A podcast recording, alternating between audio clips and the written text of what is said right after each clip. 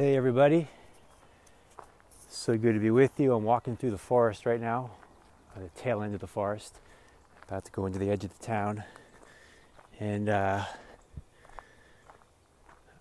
thinking about how to have a global conversation about not so much the spiritual insights or the shifts in consciousness that are potentially possible, or cultural shifts, but more how to have a conversation about the strategy, about how to work with this unprecedented situation. So just kind of feeling into how to do that, and I'm gonna go with the podcast. So. Gonna share my thoughts extemporaneously, if that's the right word, fancy word, into the little microphone here as I walk. And the intention is to start a conversation with all of you and realize that we're all co-creators. We're all have the potential to create our future together. I think everybody that listens to me knows that that is an inherent truth. So I don't want to say, first off, I don't want to fault what our government leaders are doing. I don't know anybody knows what the best thing to do is right now. So I think that they're doing the best they can, making the best decisions they can with the information they have, using different computer models of what could happen, what might happen, and so forth. And they're engaged, and they're being proactive, and I feel like, for the most part, they care. So, kudos to that, because I haven't always felt that with our government, but I'm feeling that right now. So this is not to criticize, but this is to ask a very important question, which I don't feel like there's an answer being given, which a lot of people are asking, including myself, which is, what is the exit strategy? Like, when do we know when this basically worldwide lockdown is over? What's the point where we say, okay, we're done now, we're over? How long does this go on? Because by making this choice, you're creating major repercussions across a lot of different avenues of people's lives that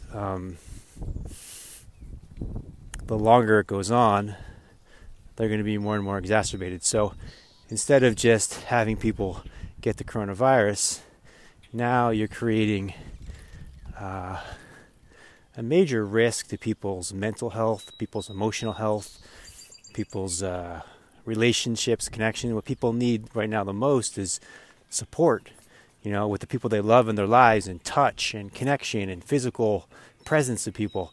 And people are being isolated potentially for months, and they have no income coming in, and there's nowhere to go. Businesses are closed. Every kind of social connection support is closed, including religious churches and mosques and these sorts of things, synagogues.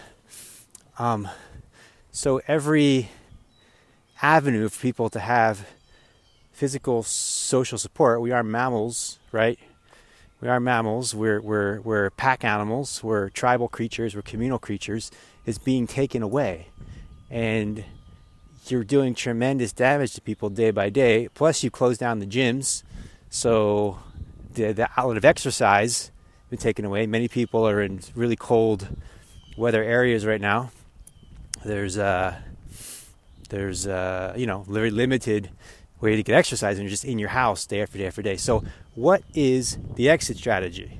That is the question that we need an answer to. People don't do well with uncertainty over a long period of time. So what is the goal? How do we know when we've accomplished the goal? And when do we know when we can take it to the next level, open up to the next phase of life that opens up the opportunity to move and travel and be in business and communicate with people that we love in person and share connection and touch and end the social distancing thing. When does that happen, and what is the marker for that to happen? That's the question. I think everybody understands the reason why these extreme measures have been put in place, but when do we know when it's over? Because the idea that you're gonna, it's gonna be over when the coronavirus stops, I mean, that's, to me, that's kind of a pipe dream. Like, I don't see the virus stopping. I see us slowing it down, and I see the measures that we're taking are a way to slow it down. That's the purpose, but I don't see when you decided, okay, we slowed it down enough, we have enough masks, we have enough gowns, we have enough ventilators now. Okay, let's roll the dice now and take our chances. Or if we wait till the virus stops, I mean, is it ever going to stop? So that's the question, and I think it's the most essential, most important question right now.